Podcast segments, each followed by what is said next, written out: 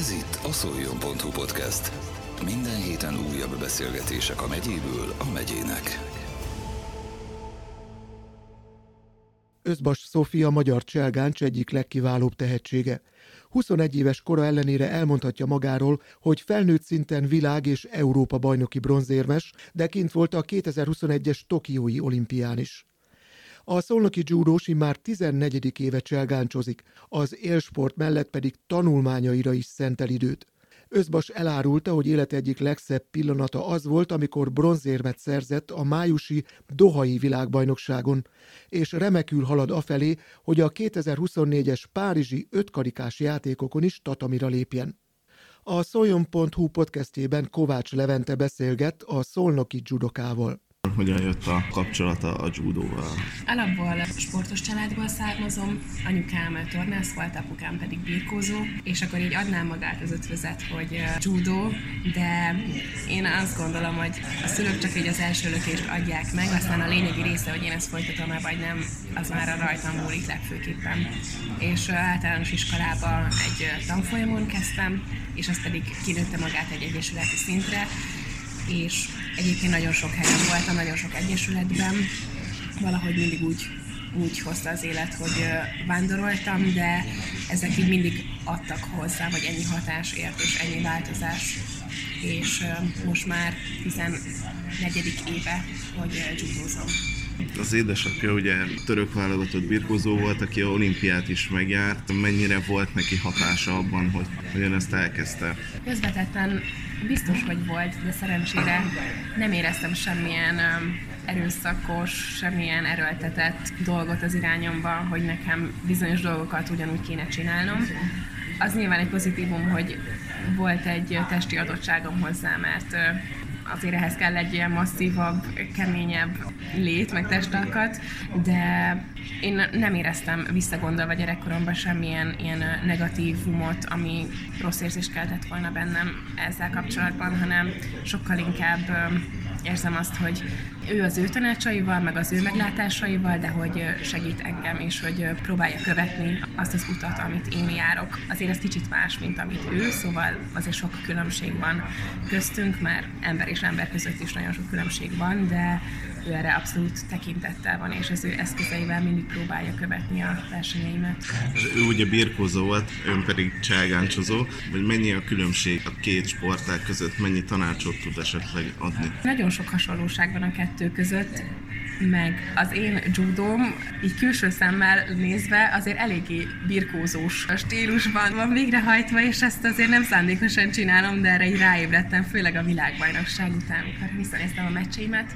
Azért nem egy a kettő egyáltalán, és ő inkább mentális, és inkább így a fejben lévő dolgokkal tud nekem segíteni, meg igazából arra is van nekem szükségem, nem a, a technikai, nem a fizikumommal kapcsolatos tanácsokra, mert, mert azzal kapcsolatban megkapom a megfelelő segítséget, meg a szakmai tudást, hanem inkább így a, a mentális dolgok azok, amik, amikre nekem egyébként szükségem is van egy olyan embertől, aki, aki ismer engem, és aki ott van meg, amit tényleg igénylek is. Mennyi judozott szolnokon? Két egyesületben voltam itt szolnokon, az első az a sportcentrum volt, a második pedig a pedokáj, és nekem a, az első edzőm Csényi Gábor volt, és ott a sportcentrumnál négy évet, és utána pedig azt hiszem három évet, két és fél évet voltam a, a vadokájuknál. És ezt követően került Ceglédre? Így van, ezt követően kerültem Ceglédre, amikor azt éreztem, hogy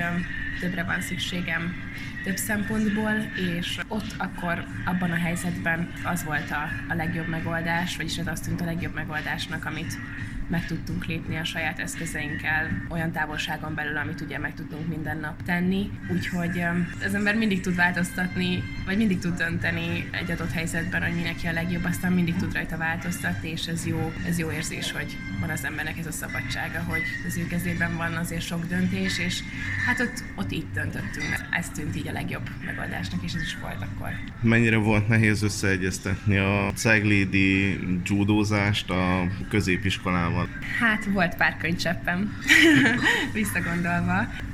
Az volt a legjobb benne, hogy mindig volt egy elképzelésem sosem hagyatkoztam így másokra, vagy vártam el a tanároktól segítséget, vagy alapvető, nem tudom, halasztási időt, hanem azért nagyon sok téren én hajtottam magamat, és ezt ők érezték, és talán ezért segítettek nekem ennyit, hogy tudták, hogy nem élek ezzel a szándékukkal vissza.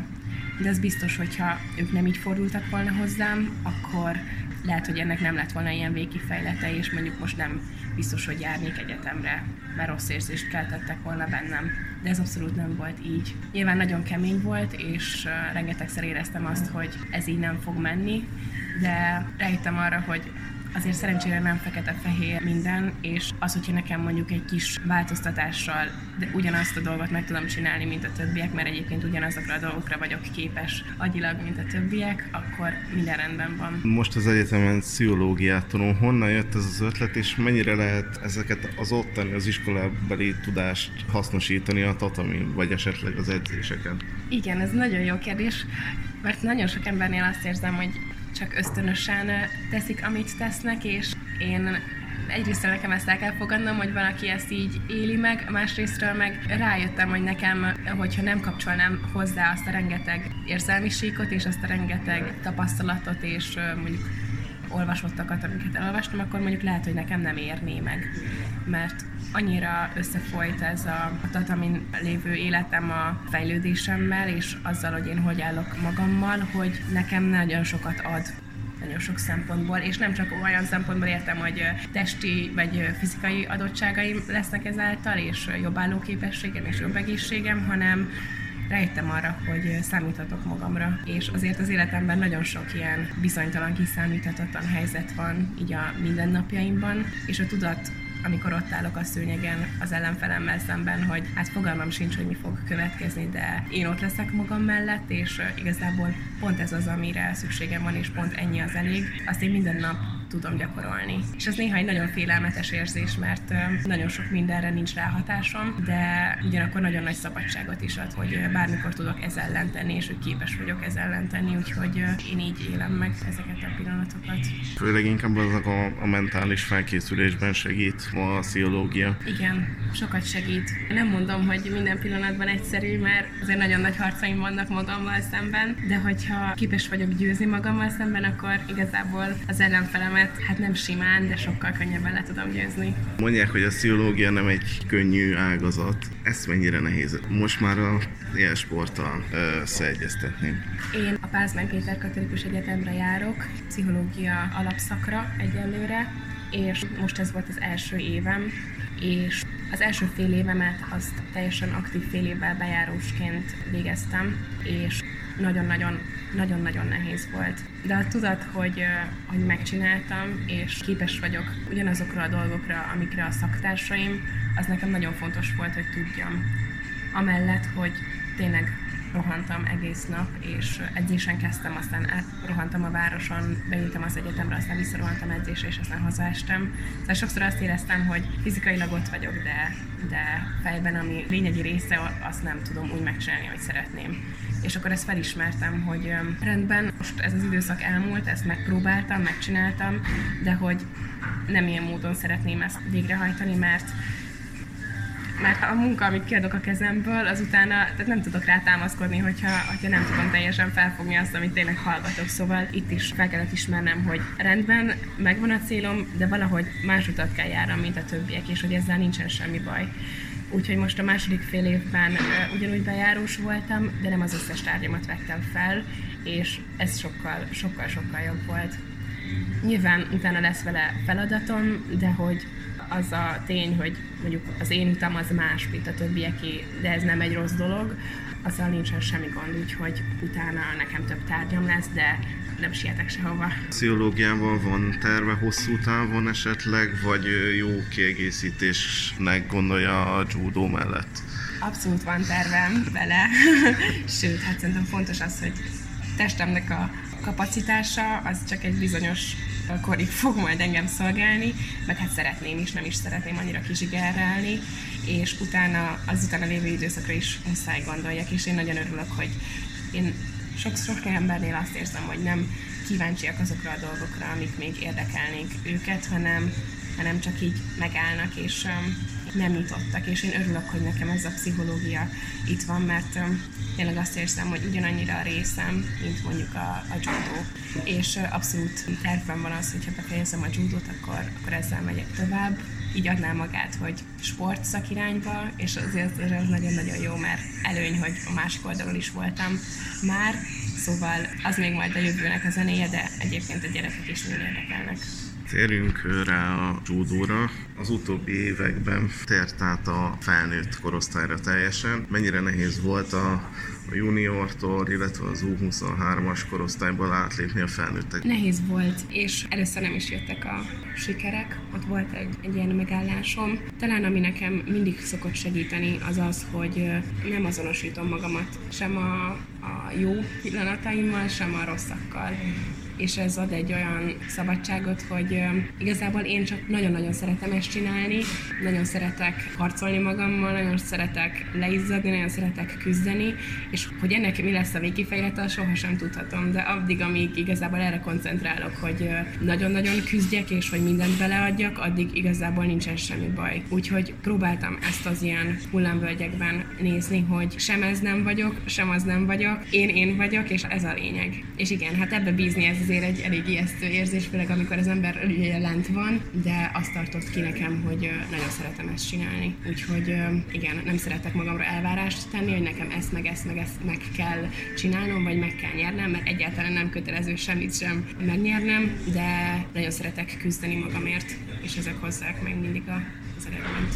Ráadásul az első felnőtt érm az a budapesti Grand Slam volt ott a bronzérem. Mit jelentett az, hogy az volt az első siker, és hogy ez Budapesten sikerült elérni. Igen, az már egyébként viszonylag régebben volt. Most lesz három éve, igen. Uh-huh. Ott visszagondolva szerintem nem éreztem ennek a súlyát, nem fogtam fel, és még ez az, ami az előző kérdéshez kapcsolódóan segít, hogy sosem elemeztem ezt, hogy ez mekkora nagy dolog, vagy mennyire szuper, hogy mondjuk én így a világ élvonalában vagyok, hanem tényleg csak annyira magamra koncentráltam, hogy ez bőven elég volt, és kitöltötte így a pillanataimat. Szóval nem tudtam magamat ezzel sokkolni sem, hogy mekkora dolog, de így volt ez a, a Pesti Grand Slam-en is, hogy mérkőzésről mérkőzésre mentem, nem is szeretem megnézni a sorsolásomat, mert azt érzem, hogy nekem nem az egész versennyel kell egy pillanat alatt megbirkóznom, hanem mindig csak egy-egy küzdelemmel, úgyhogy ott is így tettem, és az, hogy mondjuk ott volt a, magyar közönség, az, az mindig egy hatalmas nagy plusz, úgyhogy így emlékszem vissza arra a versre. Mindig csak az érzés marad meg, nem így a konkrétumok, hanem az az élmény, amit ott megéltem, úgyhogy ilyen volt. És az azt követő időszakot hogy értékeli? Ugye volt az az első felnőtt siker, és utána hogy sikerült úgymond beintegrálódni a, a felnőtt mezőnybe?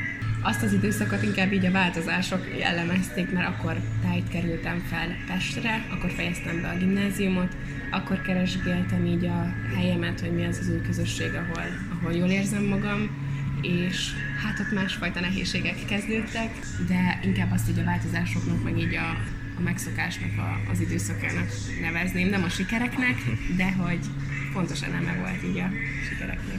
Viszont talán az idei év az már, az már úgy néz ki, hogy a sikerek éve is, ugye két Grand Slam érem, abból Taskentben márciusban egy bronzérem, most június végén Ulánbátorban egy ezüst, illetve hát nem mehetünk ez szó nélkül a, a Dohai májusi világbajnoki bronzérem mellett sem. Mi hozta ezt a sikert? Mindig rájövök arra, hogy nincs recept. Hogyha lenne egy konkrét séma, amit követni kell, akkor valószínűleg mindenki egy dolgot csinálna, de egyáltalán nincsen, és igazából mind a három verseny, ha visszagondolok rájuk, sőt az összes versenyem mind teljesen más volt. Más szempontból, de más volt. És igazából talán az hozza meg a sikert, hogyha oda merem adni magamat ezeknek a pillanatoknak, meg ennek a másságnak, és leválasztok magamról mindent, amit mondjuk az emberek elvárnak tőlem, vagy amit el kell érnem, vagy el nem kell elérnem, hanem csak így a pillanatban vagyok.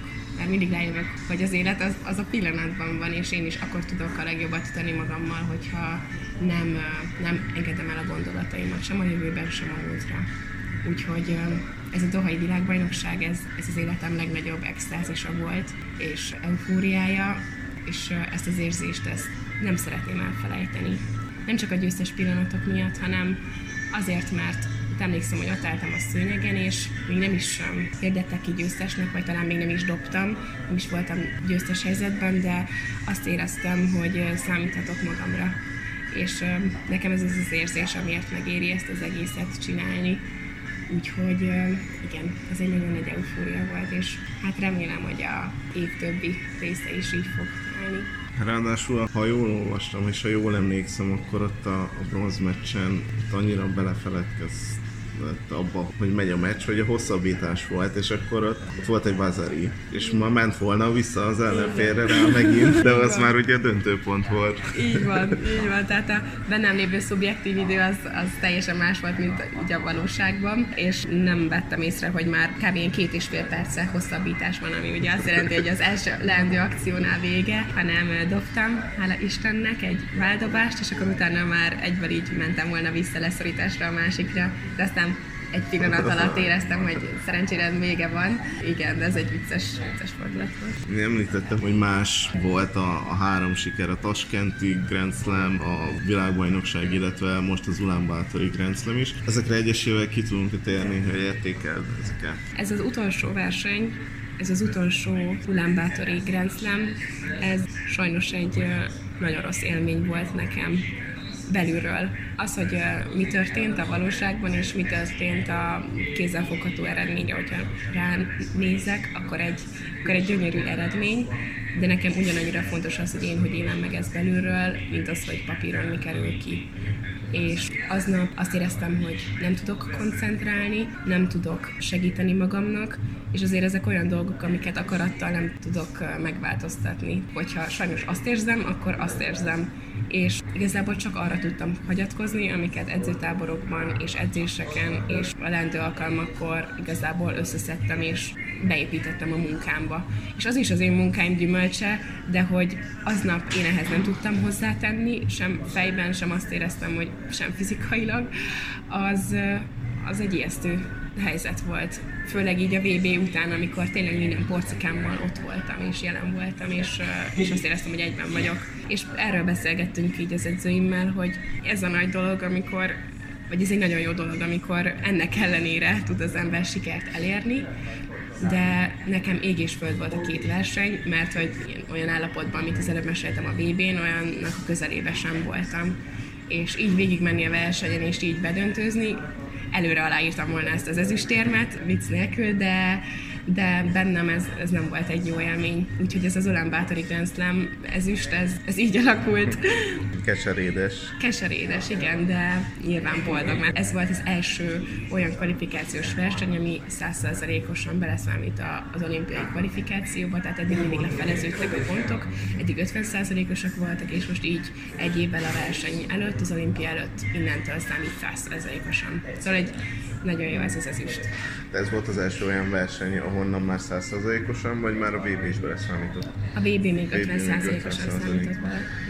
Ezen az érzésen akkor nem is tudott túllépni ott Ulánbátorban nem. a verseny közben. De ezt felismertem, hogy nem tudom, és ez jó érzés volt, hogy nem akartam már megmásítani ezt, még nem akartam erőszakkal magamra tuszkolni olyat, amit, amit éreztem, hogy nem fog menni, hanem elfogadtam. És hát igazából arra bíztam magamat, hogy a belefektetett munka az aznap vagy elég lesz, vagy nem. Semmi baj, hogyha, hogyha nem, vagy hogyha igen, de erre bíztam magamat, és arra, hogy én eddig minden nap megtettem azért annyit, amennyit azt éreztem, hogy meg kell tennem. Hol ez nyilván nagyobb maximum volt, hol ez néha kisebb, de mindig a helyzethez képest én elszámoltam magammal. És hát bíztam ebben, hogy ez, ez elég lesz. A Dohai világbajnokságot én egyébként végignéztem online. Én azt láttam, hogy több meccset is úgy nyert meg, hogy leszorítással. Igen. Ez a legnagyobb erőssége? Földharc helyzetben igen. A leszorítást azt nagyon-nagyon szeretem. Főleg egy bizonyos helyzetből, tehát amikor befogják az egyik lábamat, és akkor ki kell taposnom, az egy ilyen erősségem. De azért, mert hogy ki is kaptam földharc helyzetben, szóval pont a világbajnokságon volt ez a helyzet, amikor a Holland Line-tól, amikor kikaptam, ő kihúzta a kezemet. És azért még vannak olyan helyzetek földharcban, amikor nem érzem, hogy hova kell tennem a testsúlyomat, nem tudok magamnak mondjuk energiát megsporolni azzal, hogy ezeket a apró, de nagyon fontos dolgokat érzem. Úgyhogy van, ami nagyon jól megy a földharcban, van, amire még nagyon kell figyelnem. De én inkább állásban dolgozom meg. Van olyan, aki, aki tudja, hogy mondjuk a földharc az abszolút erősség, és akkor leviszi a, az ellenfelét az első alkalommal. Én ezért nagyon szeretek dobni is. Tehát akkor ez inkább csak úgy az alkalom szülte, hogy így, így jöttek ezt. Megragadtam az alkalmat, de hogy egyébként én, én állásban szeretek dolgozni. Ez akkor ez is a, a legnagyobb erőssége. És mi az, amin még esetleg dolgozni kell? Reméljük, hogy a nemzetközi ellenfelek ezt nem hallgatják, vagy olvassák majd de... Nem, de sajnos tudják, hogy a karfeszítés nekem olyan, hogy valahogy a kezemet, amikor lekerülünk földharc helyzetbe, nem tudom úgy lezárni magamhoz, hogy azt utána ne tudják ugye kihúzni és kifeszíteni. És a világbajnokságon volt egy ilyen helyzet, és én mindig azt feltételezem magamról, hogy, hogy kibírom, vagy valahogy elfordulok, és akkor ki tudom menteni magamat abból a helyzetből, és nem tudtam ott abban a helyzetben, és a bíró nem is vette észre, hogy kopogok, és ott rá is recsent a karom, mert ott az az öt másodperc is nagyon sokat számít, hogy mikor vesz észre azt a bíró, hogy feladja a másik, meg azért én elmegyek az utolsó utáni pillanatig, tehát nem fogom az első lendő fájdalomkor így lekopogni, és ott az egy rossz helyzet volt, mert körülbelül 10 perc volt a következő meccsemig a Vigaszágon a koszovói lányjal szemben, és azt éreztem, hogy nem tudom visszavenni a, a kontrollt így a fizikai fájdalmam felett. És igen, az ott egy nagyon-nagyon nehéz helyzet volt felépíteni magam. Az a lány, az a koszovói, aki a mi súlycsoportunkban van, ő is egy hihetetlen kemény, nagyon-nagyon ügyes lány, és egy nagyon nagy ellenfelem. És hogy ott 10 perc alatt össze tudtak, mert azért kaptam segítséget engem szedni, és én is magamat, bevettem egy kataflámot, de nyilván ez csak egy ilyen placebo volt, a 10 perc alatt nem fog hatni, de igen, az eszmei értéke nekem annak a meccsnek volt a legnagyobb, amikor ezután a karkazítés után ki tudtam állni. Mennyire hosszú az út még az olimpiáig? Azt érzem, hogy hosszú, de egyébként nagyon-nagyon nem hosszú. Szóval egy év van még, és nálunk nincs ilyen egyenes kvóta, mint mondjuk most az európai játékokon, amikor most pont néztem, hogy ez most zajlik, hogy valaki egyenes kvótát kap, hogyha bekerül négybe, vagy döntőzik, nálunk nincs ilyen. Nálunk folyamatosan kell gyűjteni a pontokat a kvalifikációs versenyeken, és egy évünk van még hogyha mondjuk most lenne az olimpia, és most zárnák le a kvalifikációt, akkor én benne lennék ebbe a keretbe, akik versenyezhetnek, de nyilván mindenki azért harcol, minél több pontja legyen, és mondjuk minél jobb sorsolása legyen ott, mert hogyha mondjuk az ember benne van az első nyolcban a világranglistán, akkor nem kerülhet más szemben olyan erős emberekkel, akik, akik ugyanúgy ott vannak az élvonalban, hanem ugye a nyolc után a első húszat engedik ki, azt hiszem, és azok a hátrébb lévő emberek kerülnek be ezekhez az erősebb emberekhez. Úgyhogy azért is megy a harc, hogy nyilván az ember kijusson, meg hogy minél jobb helyen legyen. 14. a világranglistán. Pont ugrottam előre, pont ilyen 10.-9. körül vagyok de egyébként 14 voltam a Grand Slam előtt. Mennyi verseny van még az olimpiáig? Vagy ebben az évben inkább akkor? Ebben az évben már nem sok. Ebben az évben van pont Magyarországon egy nagy verseny augusztusban a Masters, ami nagyon sok pontot ad, szóval ez egy nagyon fontos verseny, és ez lesz a következő, szóval most van egy ilyen kicsit egy ilyen nyugisabb felkészülési időszak. Aztán, hogyha még jól tudom, kettő versenyünk lesz az évben. Egy az év végén Tokióban, és egy pedig Abu Dhabiban majd ősszel. És jövőre lesz majd a, hajtás, amin majd lehet ugye így variálni, hogy akkor most kinek mennyi pontra van még szüksége, hogy ossza be az elejét. De ebben az évben csak három lesz. És ezek mindkettő Grand Slam? Így van, egy Masters és a másik kettő meg Grand Slam, igen. Hogy látja, mik az esélyek? Vagy mennyire tekint előre inkább az olimpiára, vagy inkább mindig csak a következő verseny? Én ez vagyok. Én felosztom magamnak, de már azt is tudom, hogy tényleg ahány ember annyiféle bevált megoldás, szóval valaki ezt is szereti csinálni egy versenyen is, hogy megnézi az egész sorsolást, és akkor szételemzi a, az ellenfeleit. Tudom, hogy én nem ez vagyok nekem nem ez válik be, és tényleg mindig, amiben hisz az ember, az fog működni, szóval én szeretem kis lépésekre ezt felosztani. Most még nem is gondolok a Masters-re, most arra gondolok, hogy mondjuk így a mai nap mit fogok csinálni, aztán a jövő héten még a feladataim, és akkor így. Akkor most nyára kijut még a pihenés is. Így van, nyilván megbeszéltek alapján, és nem, nem mondjuk egy kéthetes nyaralás, de hogy mindig azt érzem, hogy kell egy három-négy nap mondjuk egy hónapban, így a hétvégéken kívül, ami ad nekem, és ami után én egészségesebben és egészebben tudok visszajönni. Ennek sok ember nem teremt így időt, mert én is azt érzem, hogy megfelelő időpont erre soha nincsen, de nekem kell teremtenem. Podcastünk vendége Özbas Szofi Szolnoki cselgáncsozó volt. Vele beszélgetett Kovács Levente. Ez volt a szoljon.hu podcast. Minden héten újabb beszélgetések a megyéből a megyének.